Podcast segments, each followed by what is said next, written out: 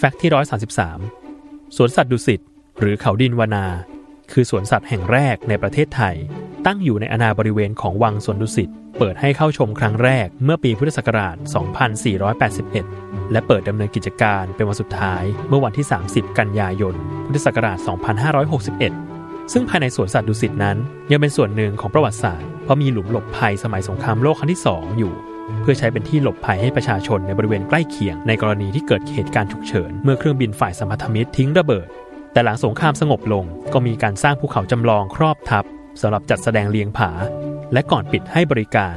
บริเวณนี้ก็ปรับปรุงเป็นนิทรรศการแสดงเรื่องของสงครามดังกล่าว